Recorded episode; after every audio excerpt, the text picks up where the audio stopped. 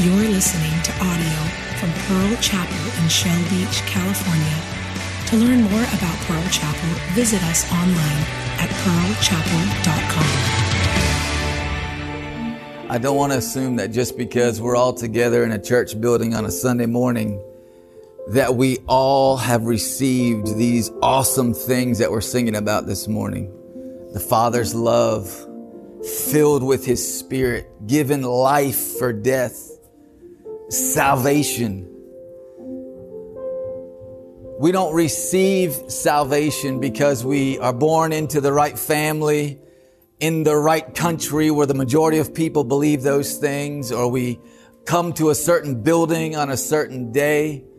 The Bible says that we receive those things when our eyes are open to see how good God is. It's the kindness of God that leads us to repentance. That's it, man.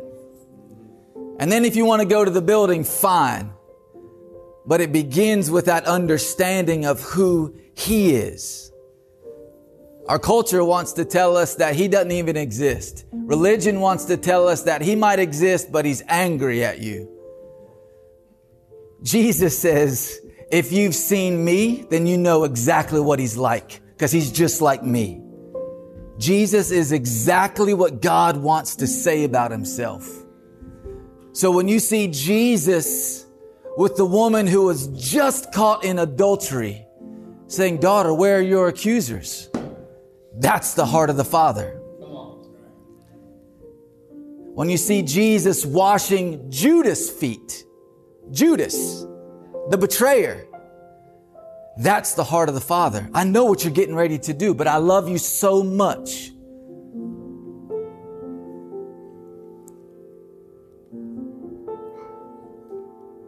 Repentance isn't feeling so guilty and so ashamed that you finally break under the weight of that religious beating. Repentance is the Holy Spirit opening your eyes to see how beautiful God is. We can't come to that realization on our own. Bible says that we're actually dead, dead in our sin.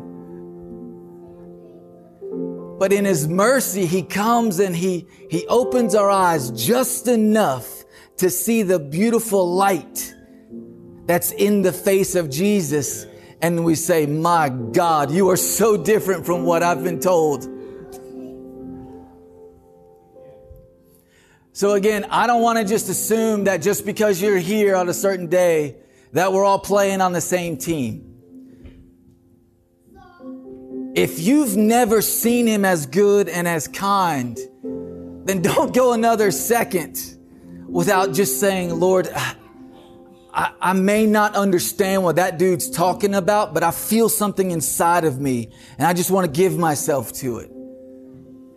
So we don't have to make a big spectacle.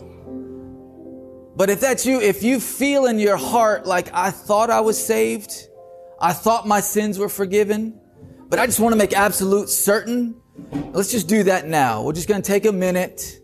I'm not even going to tell you what to pray. It's just between you and the Lord.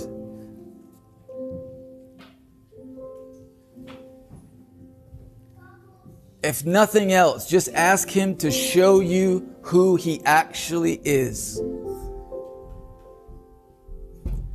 Thank you, Jesus.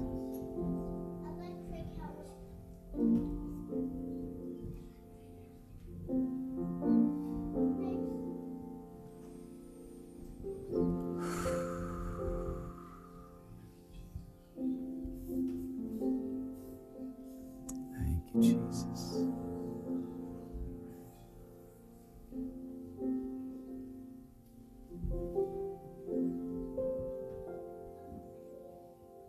Amen. Well, let's take communion together. Well, how about this? I'll pray over the bread. Dave, you want to pray over the cup? Is that cool? Okay. We take communion every time we gather here. It is extremely important. We feel like it's something foundational that Jesus gave to the church. It's a weapon that he's placed in our hands. And we refuse to identify with church tradition, which says, do this every so often. We identify with Jesus' words. Every time that you do this, you remember me. Paul expounds on that and says, not only do you remember, but you proclaim. You proclaim him. You proclaim his death to one another, to powers and principalities. It is a weapon that Jesus has given his family. At the very beginnings of the church, you know what was in the center of every congregation? The table, the bread and the wine. God blessed the reformers of the 1500s, but they exchanged the table for a pulpit.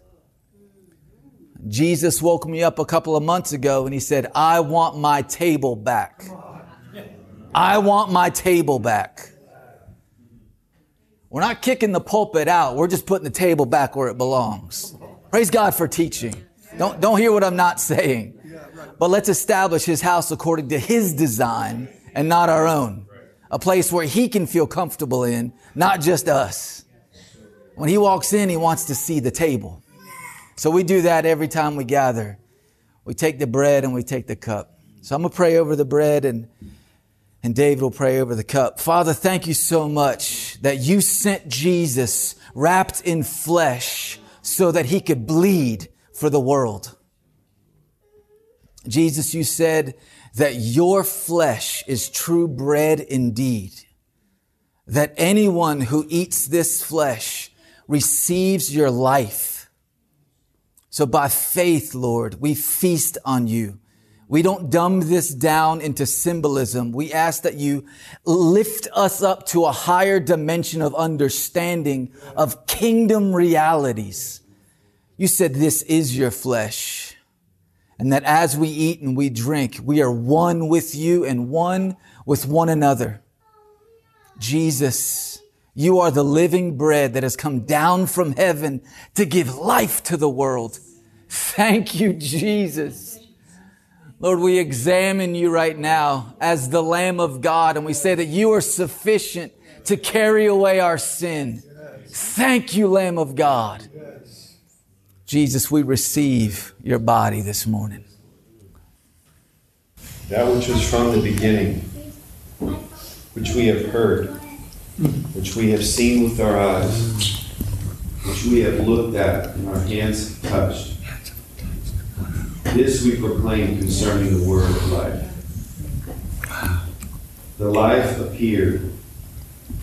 We have seen it and testified to it, and we proclaim to you the eternal life, which was with the Father and has appeared to us.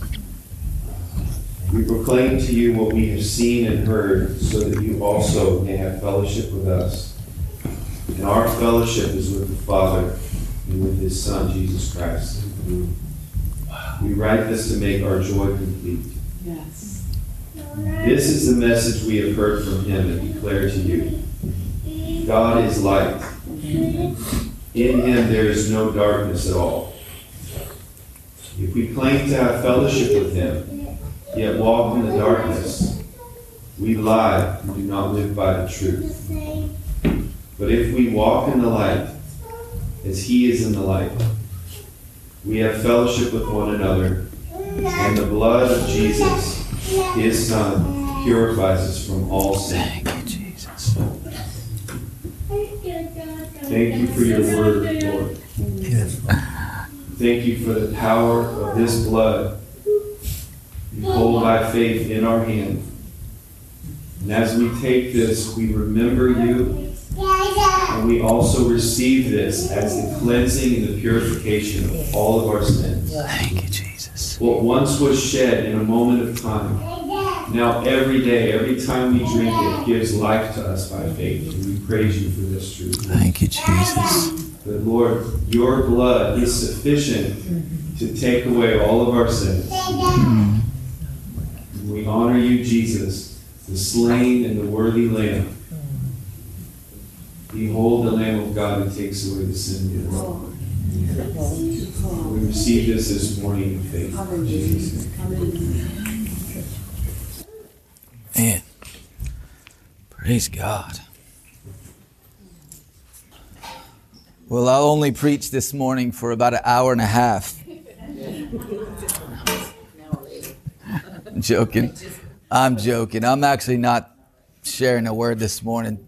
This morning's special because we're going to go down to the beach and we're going to baptize. Now, if, if you weren't planning on, on that, but something happened this morning and you're like, I'm going in and I'm being baptized, come on. The, the waters are open. The invitation is for you. It doesn't require a, a plan. It just requires obedience. But I want to just point out really quick what it is that baptism is. Now, this is a mystery that, uh, that honestly, I'm just beginning to mine the depths of. But I want to at least begin the conversation as a family. You know, the Lord's been showing us for weeks, if not months, that communion is not symbolism. It's, we don't do this and say, this represents the blood of Christ.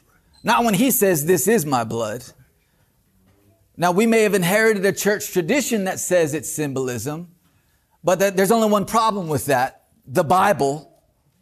So, in the same way, the other sacrament that's usually taught that's been given to the church is baptism. Now, we've all been taught that it's, it's a symbol of the death, burial, and resurrection that happens, that it represents something spiritual. And I'm not okay with that. Not anymore. I used to be. I, there's something that happens when we are baptized, when we are immersed. And I'm not comfortable just dumbing it down to mere symbolism. And so, uh, Sean and I were, we had the, the blessing of having a conversation with Chris the other day that really helped open, open up our understanding a little bit. Baptism is a consecration. Baptism is a consecration. What do I mean by that? In Leviticus 8, I know all y'all just like totally, you, you zoned out. You heard Leviticus and you were like, nope, sleep mode, I'm out. just bear with me, I'm gonna be quick. In Leviticus 8, Moses is consecrating Aaron and his sons into the priesthood. It goes through this long, lengthy process that Aaron and his sons needed to go through in order for them to be qualified to stand in that position of priesthood before the Lord and before man. So this process of consecration involved a lot of stuff. Hacking away of bulls and goats and rams and sprinkling of blood and, and stripping off of clothes, anointing with oil, waiting in silence in front of Israel for seven days, clothing them in specific robes, and it also involved a washing. There was a washing baptism part of this consecration. The Lord was showing us I want priests to stand before me and minister to me, and they must be washed first. So then he fast forward to the days of John the Baptist, and all of a sudden, everyone's running out to the wilderness to be baptized. Why? What is going on with God's people? God, through the prophet, prophetic voice of John the Baptist, this wild man in the desert, is saying the priesthood is not just for a specific family from a specific lineage. God's heart is that all of us would be priests that stand before him and that exercise and advance the kingdom of God on the earth. So come to the waters and be baptized. Then be anointed with the oil of the Holy Spirit. Be clothed in the robes of righteousness. Baptism is not just a symbol. It's a consecration. That's why Peter goes on in 1 Peter chapter 2, he calls us holy priests, a royal priesthood. He's not just throwing away cheap words here. These are precious words. For a Jew in those days to use the word priest is not insignificant. We don't understand the weight of the words that Peter's using here. And then to throw the word holy in front of it, who remembers what holy means? Set apart, distinct, completely unique. It doesn't mean free from sin. It means completely distinct. Now, by way of that distinction, you will resist anything that contaminates your distinction, which is called holiness, living holy lives. But holy doesn't mean free from sin. The effect, the consequence is free from sin, but holy means completely distinct. You are priests of a kind that has never been seen before. That's what Peter's saying. It, it, was the desire of the Father's heart that he would have a royal priesthood, a holy priesthood that didn't have to come through a specific lineage,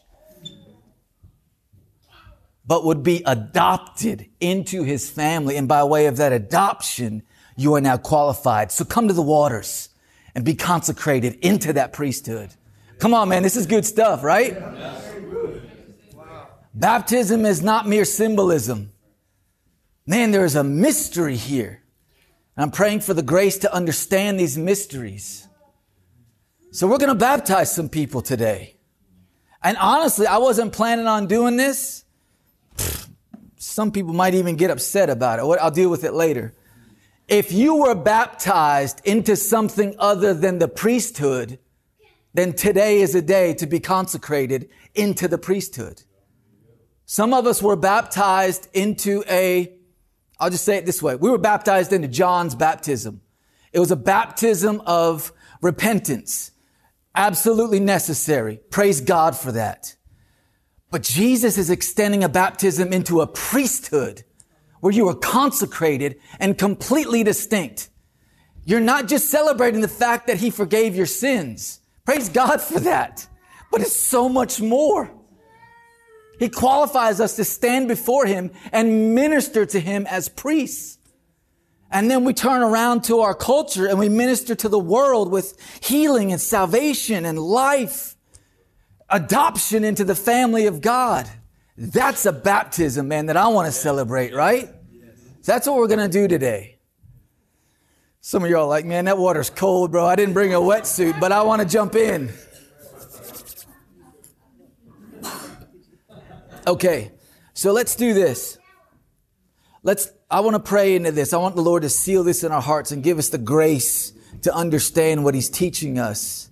And then we'll talk about the details. Thank you, Jesus. Holy Spirit, we're asking for the grace to understand mysteries. Those First Corinthians 2 mysteries that are hidden deep in the heart of God, that are only discerned by the Spirit as spiritual people. So Lord, would you give us the grace to mine the depths of the heart of God and pull out something that a generation has not seen before. A royal priesthood, a holy priesthood, a people completely set apart in every way. God, as we go down to the waters of baptism, God, I pray that we will be filled with the Holy Spirit, that we would receive the baptism of oil and fire. God, that we wouldn't just dumb down to mere symbolism what you intend to exalt in the heavens of mysterious things. Give us the grace to understand these things. And Lord, we celebrate today. We celebrate what you are unleashing across the earth. Family, community, abundant life, relationship with one another with, and with you, understanding of mysteries, revival, awakening. a Shiloh anointing where the name and the presence of God rests on the earth among men in a beautiful and tangible way. A way that you long to release. And we're asking that you do it in our day and you do it in our land. Thank you, Jesus. Thank you for the gift of baptism. Amen. Thanks for joining us. If you enjoyed today's message, you can find out more about Pearl Chapel at pearlchapel.com. Or better yet, come visit and experience for yourself what church as family can look like.